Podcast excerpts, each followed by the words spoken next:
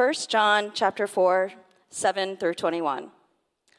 Beloved, let us love one another, for love is from God, and whoever loves has been born of God and knows God. Anyone who does not love does not know God, because God is love. In this, the love of God was made manifest among us, that God sent his only Son into the world so that we might live through him. In this is love, not that we have loved God, but that he loved us and sent his Son to be the propitiation for our sins. Beloved, if God so loved us, we ought to love one another. No one has ever seen God. If we love one another, God abides in us, and his love is perfected in us. By this we know that we abide in him, and he in us, because he has given us of his Spirit. And we have seen and testify that the Father has sent his Son to be the Savior of the world. Whoever confesses that Jesus is the Son of God, God abides in him, and he in God. So we have come to know and to believe the love that God has for us. God is love, and whoever abides in love abides in God, and God abides in him. By this is love perfected with us, so that we may have confidence for the day of judgment. Because as he is, so also are we in this world. There is no fear in love, but perfect love casts out fear. For fear has to do with punishment, and whoever fears has not been perfected in love. We love because he first loved us. If anyone says, I love God, and hates his brother, he is a liar. For he who does not love his brother, whom he has seen, cannot love God, whom he has not seen. And this commandment we have from him. Whoever loves God must also love his brother.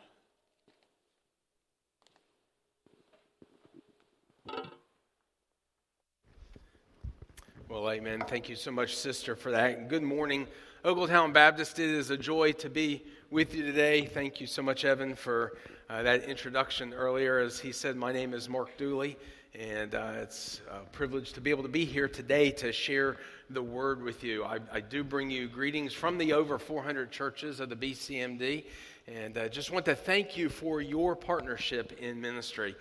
We partner together in so many multiple ways, but primarily through the cooperative program. The cooperative program enables us to do so much more together than any one church could do on its own. One of the more noticeable and important ways here at Ogletown is through collegiate ministry and your own Nathan Walters and what he's doing down at the University of Delaware. I imagine we have a lot of UDel students here. Raise your hand if you're from UDel today. Let's see where you are. Look at that. Praise God. And so, Ogletown, and by the way, I'm not Nathan's boss anymore. I was for a wonderful number of years, but about a month ago, my job responsibilities changed, and so it was a joy to serve with Nathan on the church services team, but I'm no longer a part of that team, but I loved being his boss while I was. But he's doing a great job at UDel, as you can tell by the number of people here, but you're making that possible. Because you come to Ogletown Baptist Church and you give your tithes and your offerings to Ogletown Baptist Church, and so you make the ministry of this church possible, but also by giving, you make it possible for this church to give to the cooperative program so that ministry can go out beyond these walls and can not only involve collegiate ministry like we're talking about here, but things like disaster relief, disability ministry, camp ministry at Skycroft. There's men's ministry this coming weekend. We'll have a number of men that are gathering down in Annapolis. Last month we had over 400 women who gathered for a conference that we were able to sponsor that you made possible through your giving to your local church so your local church could give to the cooperative program to make those kinds of things possible. And then, of course, there's the national stage, things like international missions work and church planting through the North American Mission Board and theological education through our 6 Southern Baptist seminaries. Indeed, the cooperative program is the primary mission fuel of the Southern Baptist Convention, and Ogletown has long been a wonderful supporter of the cooperative program. program. So thank you, Ogletown. Thank you for your wonderful partnership. I said in the first service, and I'll say it again here, if there's any way you want to bless the kingdom of God even more than what you already do, then give more to your church. Give more to your church, because that enables the ministry of this church to expand, and that frees up even more resources for your church to give beyond itself to bless the world. And you have been a wonderful, wonderful example of that. And so we thank you very much for that partnership. Now, I know that you have been recently in a series entitled Follow the Servant, specifically the Suffering Servant. And one of the things that suffering servant, Jesus, did is he loved. Even in the midst of his agonizing suffering, we saw him loving. We just talked about that in the last few weeks as we've come through the Easter season with the death, burial, and resurrection of Christ. And on that Good Friday, as he was up there on that cross, we saw him loving his mother well. Even in the midst of his agonizing suffering, he was committing her care to that of the Apostle John by saying, woman, behold your son. Son, behold your woman. And, basically saying, John, take care of my mother. We saw him concerned about the thief on the cross when the thief asked him to remember me. He didn't revile him and say, dude, I have no right to be up here. I did nothing wrong. You deserve what you're getting. In fact, they recognized that, didn't they? They say, we deserve to be up here, but he's done nothing wrong. But he said, today you'll be with me in paradise. He loved that man and was more than glad to save his soul and take him to glory with him. And of course, the greatest way was when he looked upon his torturers, when he looked upon his murderers, those who put him on the cross, and he said, Father, forgive them. They don't even know what they're doing. I don't know about you, but if somebody was torturing me, if somebody was killing me, I don't think I'd probably be praying for their souls and their forgiveness. I don't think I'd be saying, God, forgive them for what they are doing to me right now. Hopefully I would. Hopefully all of us would be able to follow the example of Jesus in that way. During the earthly sojourn of Jesus, he urged his disciples to love one another. And in John chapter 13, we see the encouragement of that love, the recording of the encouragement of that love by the apostle of love, John. I'm going to read John chapter 13, verses 34 and 35 to kick us off for our message today. This is one of the one another's of Scripture. I say one of the one another's because there are at least 93 verses in the New Testament that use that phrase, one another. As Ogletown Baptist is in transition, I think one of the greatest things you can do, church, is to love one another. And so that's what I want us to consider today. I want us to look at what Jesus said about this in John 13, verses 34 and 35. Let me just read that passage for us. You'll see it up on the screen. I'm going to be reading from the CSB, the Christian Standard Bible, where the Scripture says, I give you a new command, love one another, just as I have loved you. You are also to love one another. By this, everyone will know that you are my disciples if you love one another.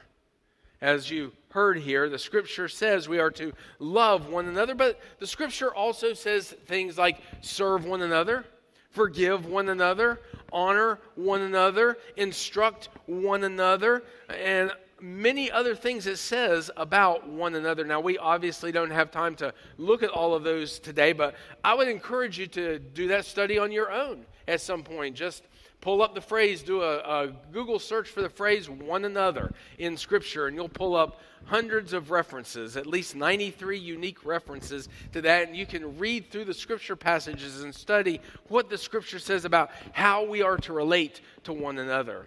Today's passage from John's Gospel is but one of 14 occurrences of that phrase, one another, in this Gospel. There are 80 others scattered throughout the rest of the New Testament.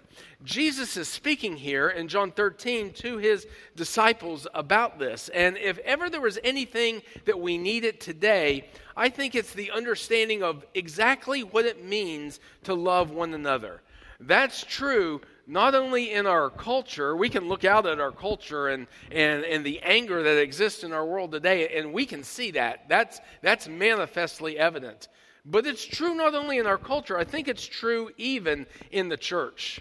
I mean, think about it. These disciples that Jesus is talking to here, they'd come from different backgrounds. They were quite a diverse group. There was Peter, who was gregarious and loud, as opposed to John, who was gentle and loving.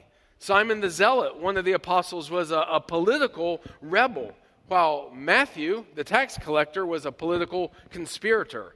Andrew was daring. Thomas was doubting. On and on we could go with the differences among this group. They were probably about as diverse a group as this group gathered here. If we were to all sit around the table and talk at lunch, we would find lots of things that we differ on. Differing political perspectives, differing economic philosophies, differing religious ideas, differing athletic teams that we like. Some of you probably like the Ravens. I don't know why, but you might.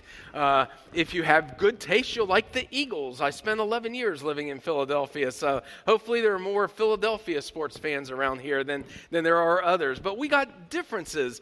You know, at the end of the day, do those kinds of things really matter? No, they don't. Jesus is telling his disciples here that love would overcome the differences that they had. In fact, as Jesus spoke these words to them, Calvary was just a few days away. Now, we've just come through celebrating that with death, burial, and resurrection of Christ, with Good Friday and Easter Sunday. You know, but they're on the front side of Calvary at this time. You know, they're near the time when they're going to need each other. And so love was going to be paramount. So we see here Jesus encouraging them to cast their differences into love's wide sea. Friends, we still need one another today. You know, if you've not faced any struggle or difficulty in your life, mark it down, you will. It will come. Difficult times will come. And when we have times of struggle and difficulty, we need one another. If your life has just been cruising along and you have a plan marked out and you've never had a question about the way you're going to go, get ready. There are going to come some uncertain times that you're not going to know what's next down the road. Life's going to take a twist or a turn that you weren't expecting. When those times of uncertainty come, we need one another. Even when things are going well, we still need one another. This admonition to love one another is timeless and applicable to all of us, regardless of our circumstances, our context, or our culture. So today what we're going to do is we're going to look at these verses. We're actually going to look at them twice. We're going to see what they say about love. And then we're going to go back and we're going to look at them again in the context of the phrase one another. So really, maybe you're going to get two messages today, a message on love and a message on one another. But don't worry, it's really only half a message and half a message. So it's still just one whole message. We'll just look at the verses twice as we work our way through loving one another. So let's begin with love defined.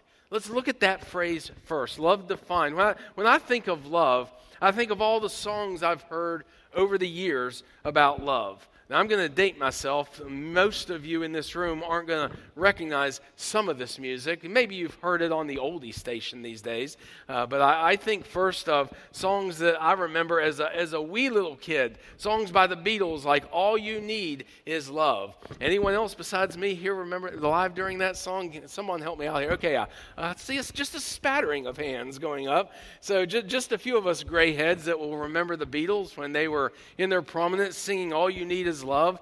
And then in that same era, for those who are into Motown, there was Baby Love by the Supremes. And of course, there's Love Story by Taylor Swift for those who like country. At least she used to be country. She's kind of not in that genre anymore, is she? If you like the pop of the 70s, maybe you'll remember Love Will Keep Us Together by the Captain and Tennille. There's Crazy Little Thing Called Love by Queen for those who are more classic rock fans, which is really my genre of preference if I'm being true to who I really am. Whitney Houston sang I Will Always Love You for fans of adult contemporary. And who remembers the Bee Gees? They were more of a disco sound, but they also had slower songs like How Deep Is Your Love? And we haven't even scratched the surface yet talking about these songs about love. There are a plethora of songs about love, but most of these songs present a picture of love far different than what the Bible does.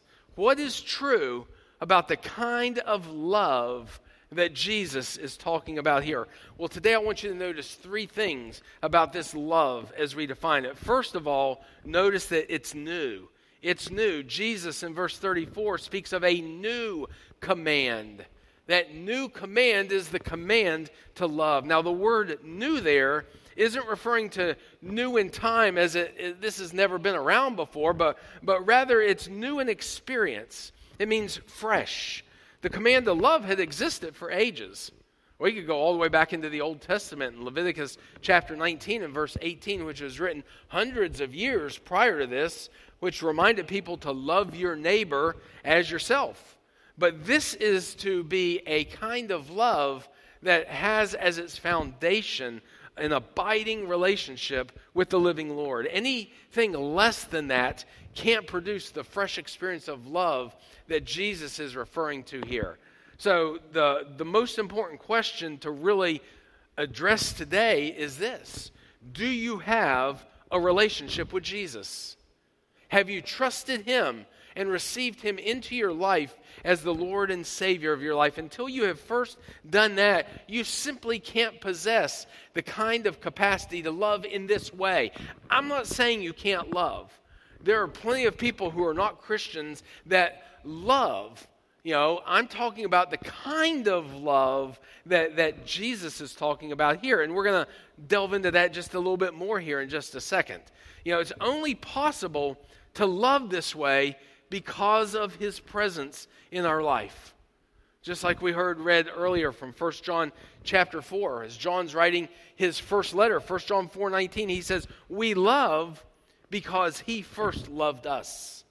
And so true love begins with the love of God given to us and put within our hearts through Christ, that then flows out from us to others. So friend, I implore you today, before you think about another word I say, examine your heart and life and make sure that you've trusted Jesus as your Lord and Savior. And if you haven't, do so right now. Don't wait till the end of this service. Don't wait till tonight. Don't wait till this coming weekend. Don't wait another moment. Trust him right now. Call out to him and ask him to save you. A born-again experience with Jesus is indeed the starting position for any possibility of this kind of love. It is new. But would you notice, not only is it new, this kind of love is sacrificial as well. Look again at verse 34. Jesus says we are to love just as I have loved you. And how did Jesus love us? Well, he showed his love in supreme fashion by being willing to die in our place. His death was substitutionary. He went to the cross when we should have been the ones to pay that price. Listen, friends, nothing says love any louder than Calvary. The cross is God's timeless cry through the corridors of the ages, expressing to you and me, to Adam's helpless race, that he not only loves us, but he has provided redemption for us in his Son. Years ago, when I first went into ministry straight out of college in 1984, my wife, she was my girlfriend then. We eventually got married in 1986, but we worked together with leading children's worship in the church that I was serving as a youth pastor. And there was a little children's song that we had the children of that church singing almost every Sunday, and the words simply said, "He paid a debt he did not owe. I owed a debt I could not pay. I needed someone to wash my sins away." And folks, that someone is Jesus. His death paid the penalty for our sins, and it demonstrated the greatest act of love there ever was. As Jesus would later say just two chapters after this in John chapter 15 and verse 13, "No one has greater love than this, to lay down his life for his friends." And that is exactly what Jesus did for his friends, his disciples. But you know who else he laid his life down for? He laid it down for you. You simply must believe that and trust in that. Jesus loves you that much. His love is new. His love is sacrificial. But the kind of love that he's talking about here is not only new and not only sacrificial, it is visible as well. Look at verse 35. Jesus speaks here in verse 35 of people knowing that we belong to him because they see the visible evidence of that in our love one for another. He says that will lead people to know that we belong to him. That word know is very important. Let's consider that word for just a few minutes and see what it's saying to us here. There are several Greek words that are translated know in the New Testament, but two of them are predominant. So indulge me for just a very brief Greek lesson here. There's the Greek word gnosko and there's the Greek word oida, and they are very different, but they're both generally translated with the same English word, that being know. Gnosko frequently suggest inception, the beginning of knowledge, or progress in knowledge, whereas oida suggests fullness of knowledge. Let me illustrate the difference between these two words by taking you back just a little bit earlier in chapter 13. Look back at verse 7. Maybe if you remember the context of what's happening in the early part of chapter 13, this will come into sharper focus. There, Jesus is washing the disciples' feet. And when he gets to Peter, what does Peter do? He puts up his hands. He's like, whoa. No way, Lord. You will never wash my feet. He starts to stop him. And look at what Jesus says to him. It's in the King James translated, what I do, you know not now, but you shall know hereafter. You hear that double know, that no, word know being used twice. But it's actually both of those Greek words being used. He uses gnosko at first, and then he uses oida. And so the more modern translations like the CSB and the ESV pick up on this. And that's why they translate it, what I'm doing, you don't realize now. Oida's first, actually, not gnosko. What I'm doing now, you don't realize. You don't oida. You don't have a full and a complete picture, Peter. You don't see the whole thing right now. But he says, but afterward, you will gnosko. Afterward, you will understand. Afterward, you will come to know. You will begin to know, and you will grow in that. You don't get it right now, but you will. So that's the difference between gnosko and oida. Beginning of knowledge, fullness of knowledge. In verse 35, when Jesus says, by this all men will know that you're my disciples, he uses that word gnosko. It refers to the beginning of knowledge. People will begin to know who I am and how you belong to me. So this signifies the evangelistic power of love. People see the difference in our lives whenever we are loving people who are loving one another. And they begin to ask the question, what makes that difference in your life? How can you respond that way? How can you do that? I wouldn't do that. I'd slap them into tomorrow. And here you are loving them. I don't get it. Open door. They've just opened it up and said, come and tell me about Jesus, because he's the one who makes it possible for you to do that. This is the evangelistic power of love. Loving others can be one of the greatest means of sharing the gospel, but conversely, an unloving, critical, and nasty spirit can be a barrier or a hindrance to evangelism. The love that our culture focuses on is inward, if you think about it. Now, everything that all those songs I was naming earlier, if you listen to those, they're all looking inward. That's well illustrated, especially by that Whitney Houston song. The greatest love of all is learning to love yourself. That's what she says. Learning to love yourself is the greatest love of all. Really? Is that the greatest love, that I love myself? I don't think so. The greatest love is not a what's in it for me, that I need to love myself. The Bible looks at love in an outward fashion. Consider others more important than yourself, Paul said in Philippians chapter 2. And then, of course, there's that great Bible verse that probably most, if not all of us in this room, have memorized, John 3:16. Just say the first half of it with me if you know it. It says, for God so loved the world that he gave. He gave. This is what God did. This is how God demonstrated his love toward us. He gave us his son who came and died in our place. You've probably also heard the distinctions between the types of love in the Greek language. There are four words that are used in the Greek language, three of them that are used in the Bible, but there's actually a fourth Greek word. One of them is not used in the Bible, a storge, which is familial love. That's not used in the Bible. But then there's phileo, which is translated friendship love. There's eros, which is romantic love. And then, of course, there's agape, which is sacrificial love that considers the other completely and considers self not at all. Of course, the love of God is always referred to with agape because he's always considering us and our good and looking out for us and seeking what's best for us. The type of love that the world sings about and that the world promotes is phileo or eros or phileo at best. It's never agape. You know, but the kind of love that God calls us to is selfless, sacrificial love. That kind of love is so visible, so distinct, so unique from the world's perspective that it causes others to stand up and take notice. By this, everyone will know that you're my disciples if you love one another. This is love defined. But I want to go back and I want to look at these two verses one more time. And I want us to see one another demonstrate it.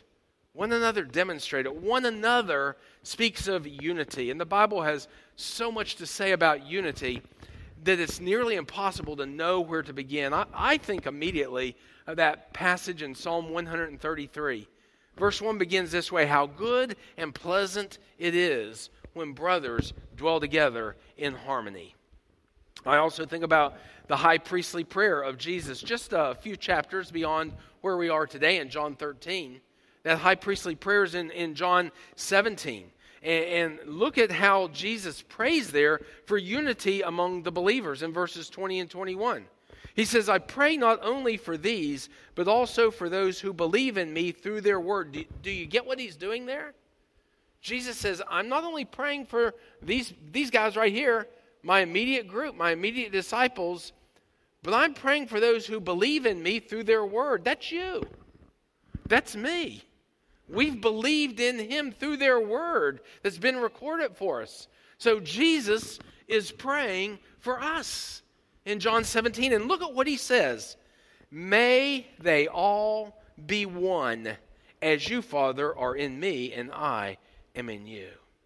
How can we demonstrate the unity for which Jesus prayed and that he speaks about in our passage here in John 13? Well, I think there are three things we need to consider in that regard. Let's consider first the instruction to unity. I call it an instruction. The scripture calls it a command, a new command Jesus speaks of. This command is it signifies that it's something that we're being charged to do. This isn't optional. This isn't something that Jesus says, well, you can be united with this person and that person, but those over there, yeah, you can take them or leave them if you want. It would be the same thing as if I said, you know what, I like the people on the sides over here, so I'm going to preach to you all, but you folks in the middle don't want anything to do with you, so I'm just going to give all my attention to the folks right here and all my attention over here. Now the folks on the corners might like it. I'd get kind of dizzy going back and forth playing ping pong like that, you know, but I don't want to leave anyone out. Because it's not optional. You know, we're called to not just love some, we're called to love and be united with everyone. I've found myself in situations directly related to this. I remember being part of a leadership group in the BCMD some years back that made a difficult personnel decision. I was serving as the president of our General Mission Board. Evan is, are you still on that right now? So Evan's currently on that. We had a difficult decision to make.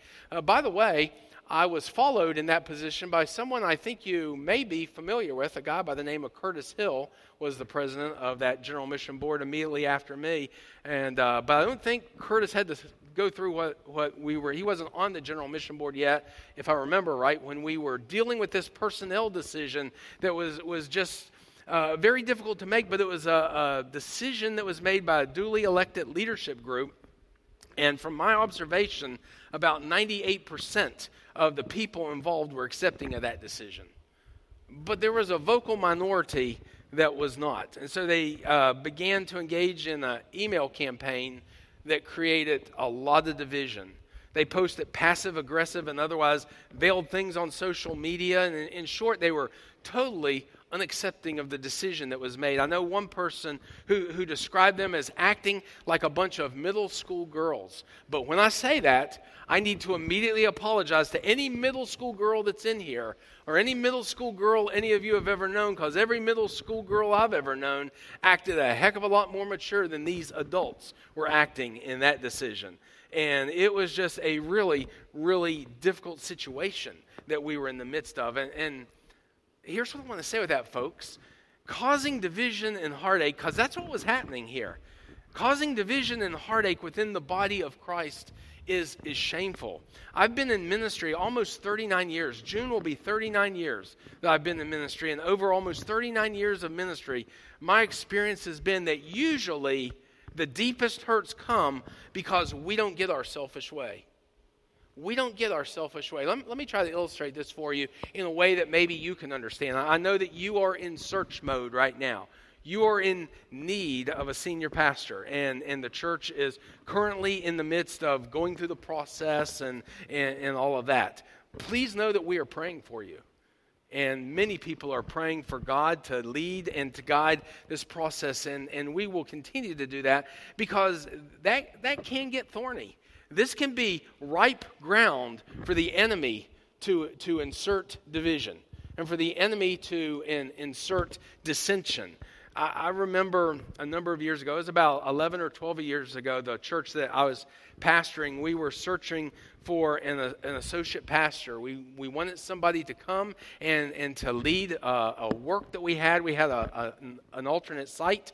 We were a multi-site church at that time, but the idea was that church was going to be planted as its own congregation. So we wanted somebody with pastoral experience who could come and who could lead that until such time that we were ready to plant, which we found a wonderful man, and he came and he served admirably, and then we planted that church in 2015. He's still the pastor there today. He's my oldest daughter's pastor and my son-in-law's pastor, a dear friend in the ministry. And so I thank God for that. But in the midst of that, there was a deacon of our church who decided he wanted to be the pastor.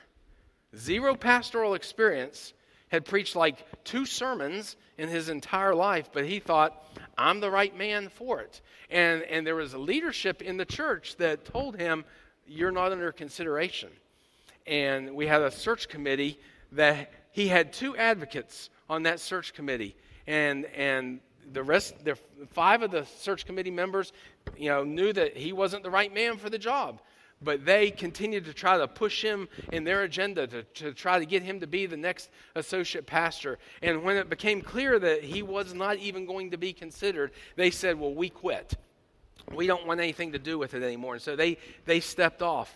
And so there were some who were like, oh my goodness, do we have to start the process over? I said, no, we need to just continue forging on. We'll have a committee of 5 instead of a committee of 7. But this is what happens many times in churches. We want our own way. And when we don't get our own way, we seek to cause conflict and stir up dissension, or else we can submit to the decision that's made and move on and keep peace. And we are called to unity. So I share that just simply to say that no church is immune from that, because that was happening in a very healthy church. The church I served was very healthy and still is to this day, but still even healthy churches can deal with this kind of stuff. Sometimes it's unhealthy churches that are seeing all kinds of disunity. I had a friend in ministry in another state. This was 5 or 6 years ago, and he endured an unspeakable tragedy. His adult age son perished in a house fire. Can you imagine that? Your adult age son is asleep, the house catches on fire and burns down, and he dies. And as he's suffering through that, as he's dealing with that, he's still trying to pastor his church and to lead his church. His church erupts in conflict over, get this, this was the source of the conflict. And these were during the days when you still took up the offering, passed the plate, took it up, and they would carry it back forward. And the conflict was, after the offering is over, should we sing the doxology or should we sing a praise chorus? Some in the church said we have to sing the doxology. Some said we should sing a praise chorus, and conflict erupted over that. How in the world, when you are crushed in your soul and you're just trying to lead, do you lead in the midst of such selfish, childish attitudes? Sad's the only word I can think of to describe that. You know, there's a difference between expressing our opinion and becoming a source of division. You can have an opinion about whether you should sing the doxology or whether you should sing a praise chorus. You can even express that. We should feel free to express our perspectives. Sometimes those perspectives are heard and they're heeded. Other times they may be considered, but an alternate path may be taken. Unless it's a matter of scriptural fidelity or doctrinal integrity, we should be accepting of whatever decision our leaders make, because the scripture calls us to unity, and nothing will disrupt unity any more than being selfish and saying it's going to be my way or I'm going to raise a stink. We are charged through this new command to love one another. But let's not only consider this of unity, let's consider the illustration of unity that we see as well, the instruction to unity. Let's consider the illustration of unity. And the illustration is clear here in verse 34. Jesus is the illustration. We're to love one another the same way that he loved us. Just as I have loved you, he says. And how did he love us? Well, we've already talked about that, haven't we? He died in our place. He demonstrated love by dying for us.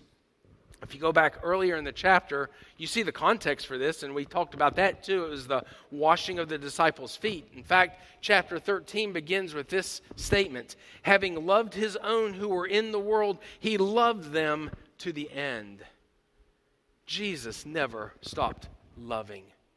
We must never stop loving. Friends, there's no greater illustration of unity within the body than brothers and sisters in Christ who willingly and selflessly sacrifice to serve one another. Maybe you've heard of Presbyterian pastor Brian Chapell.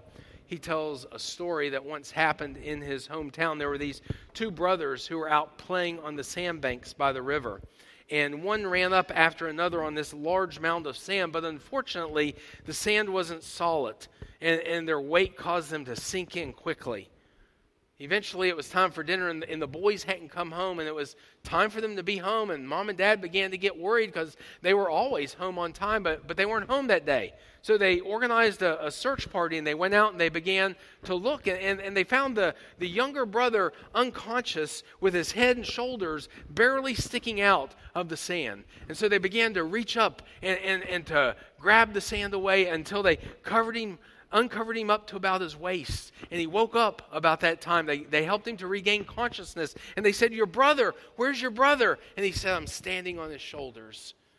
That was how he survived, by standing on the shoulders of his brother who had freely given himself as a sacrifice for his own brother so that his brother could live. And now, of course, some might argue and say that, well, those are brothers. Of course, one would be willing to sacrifice for their brothers, but church, we have a spiritual kinship in Christ that's every bit as strong as the physical ties that bind. I'm intending in no way to diminish the love of family. I'm just simply desiring to exalt the love that we should have within the family of God. We should love one another that much, just the way that Jesus has loved us. What happens when we do? Well, would you notice finally with me today the impact of unity? Look at verse 35 one last time. What happens when we truly love one another? Jesus said it leads all people to know that we belong to him. And we've talked about that already. The early church father Tertullian, who lived in 155 to 240 AD, is noted for recording how unbelievers said of Christians, "See how they love one another." They were just amazed at the love that they had one for another. What an amazing testimony. Oh, that people would look at us, that people would look at Mark Dooley and say, "See how he loves all people." But just a little more than 100 years after Tertullian, there was another church father by the name of Chrysostom. He lived 349 to 407 AD, and this is what he wrote. It was a complaint. He said, quote, Christians show all too little love. Even now there is nothing else that causes the heathen to stumble except that there is no love, end quote. What in the world was the difference in just 100 years' time? Well, I don't know the answer to that any more than I know why I sometimes can be a very loving individual and other times I can be anything but loving. But what this shows us is this. The world is watching. When we are faithful to love one another, others take notice. But when we are faithless and we bite and devour one another, the world also takes notice. What are others seeing when they look at you? What are they seeing when they look at me?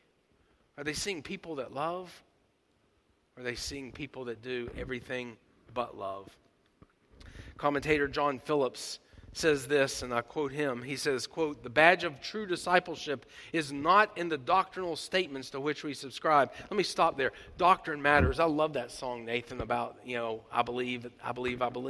We should believe some things. There are some things that are of primary importance that matter that we must believe. So don't hear me saying doctrine is unimportant in quoting Phillips on this, but let me get back to the quote. The badge of true discipleship is not in the doctrinal statements that we subscribe to, not in the types of hymns and music we prefer, not in the rituals we observe or the ordinances we cherish, not in our soul-winning zeal or our faithfulness to the churches of our choice, but it is in our love for all those who love the Lord, end quote. That's what shows true discipleship, that we love one another. By this, everyone will know that you are my disciples if you love one another. Friends, let's be people who love the Lord. I read about a pastor who studied, he prayed, he prepared diligently for his message. He was excited to deliver what he thought was a well-crafted and a well-worded sermon for the congregation. And as he was sitting over on the pew, preparing to go up into the pulpit, he just sensed God speaking to his spirit and saying, how many times have you preached on this passage? And in his mind he answered, about a dozen or so, I guess, Lord. And then as he got up to walk up the steps, to go to the podium and deliver that message, he sensed God saying in his spirit one more time, and did any of them do any good? And that just froze him in his tracks. He didn't know what to do. He realized right then that what appeared as inspirational words only just a few days prior were now just the sounds of a clanging gong. And so he stood, and he just stood there for a few minutes, and he looked out over the congregation. He saw people he knew well, people he had baptized, people he had visited in the hospital, people he had counseled through struggles, and finally he just simply said, love one another. And with that he turned and he walked off the platform and went back to his seat. And the people just sat there in motionless silence. They knew what to do with the sounds of worship, but they were clueless what to do with the awkward silence. So the pastor got up again. He walked to the podium where he stood there, and again, all he knew to do is he just repeated those words, love one another. And then again, he walked back to his seat. This time, heads began to turn from side to side. People were looking at one another, trying to figure out what in the world is going on. What are we supposed to do now? Some were shrugging, eyebrows were raised, and so the pastor got up and he went to the podium for a third time. And he seemed to make eye contact with almost everybody in the congregation as he looked out over every area. And for the third time, he looked at them and he said, love one another. And again, he went to a seat. Suddenly, there was a man over on this side who stood up and he said, I know what the pastor is saying. He's saying that we're supposed to love one another. But how can I love this man sitting right here next to me if I don't even know his name? And with that, he stuck out his hand and he introduced himself to his neighbor. And there was another person sitting kind of in the back toward the left who stood up and said, I get it. I'm supposed to love Carlos. But how can I love Carlos when for months we haven't even spoken to one another because we had a disagreement? And he walked to the other side of the sanctuary and he grabbed Carlos by the hand and they went to the back and they began to hug one another and they began to talk with one another, and the floodgates were opened. People got up out of their pews and they began to circulate. They began to ask each other what they could do for one another. That Sunday incredible things happened at that church. A husband and a wife were visiting the church because they'd come to the city seeking medical treatment for their little girl, but they didn't have enough money to get home, and so somebody purchased plane fare for them to be able to fly back home. And then there was another young man who was looking for a job, and someone found out about it, and he knew a business owner who needed help, and so he got the two of them linked up, and the young man got a job, and the business owner got the help that he was needing. That day, a powerful sermon was delivered through the actions of the people in that church. It wasn't the eloquence of the preaching. That was only 3 short words. Love one another. You think I preached long because I went through it twice. He went through it 3 times. Love one another. Love one another. Love one another. It was the actions that resulted from obedience to those words. Folks, I've already said far too much. Let's not just preach our 30 to 35-minute sermons delivered by one person, but let's preach with the actions of loving one another. By this, all people will know that we belong to Jesus. He is our hope in life and in death. I want to invite you to stand. We're going to sing that song before we dismiss today. Christ, our hope in life and death. Let's sing that like we mean it, and then let's love one another.